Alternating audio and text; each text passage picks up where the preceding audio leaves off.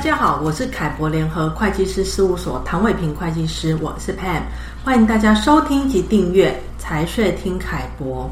最近常听到客户会分享哦，他们使用三个月的短期观光签证频繁进出日本工作啊，结果呢就有员工被海关原机遣返，而且还规定五年内不得再入境日本哦，所以建议大家要按照规定申请日本的工作居留证，才不会有这些风险啊。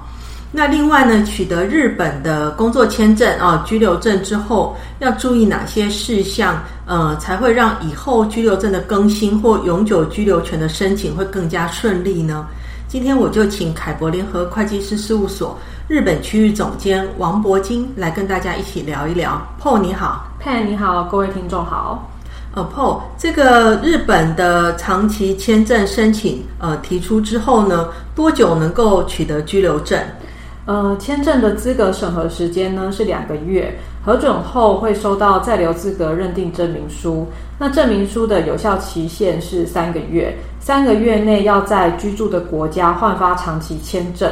签证取得之后，要在一个月内入境日本，海关会在入境的时候提供在留卡给申请人。那在留卡就是居留证的意思。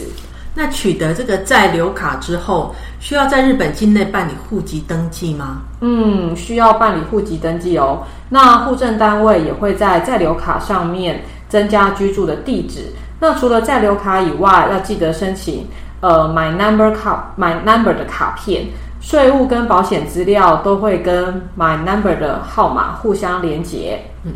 那我现在呃知道说很多国家对于公司或个人的银行开户会有很多限制，那在日本也是这样的状况吗？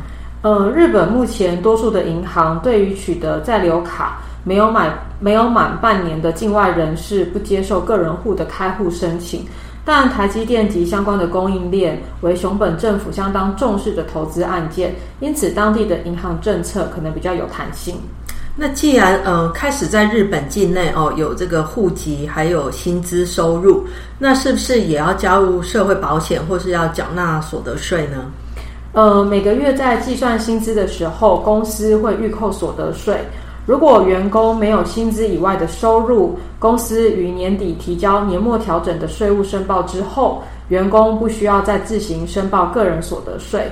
取得在留卡之后，需要加入公司的社保及年金体制。如果公司没有独立的投保单位，员工需要到区域所自行加保国民健康保险跟国民年金。哦，那了解了。针对这个议题，凯博联合会计师事务所网站上面的凯博观点有更详细的说明啊、在呃申请上如果有任何问题，也欢迎大家直接洽询凯博联合会计师事务所。谢谢大家今天的收听。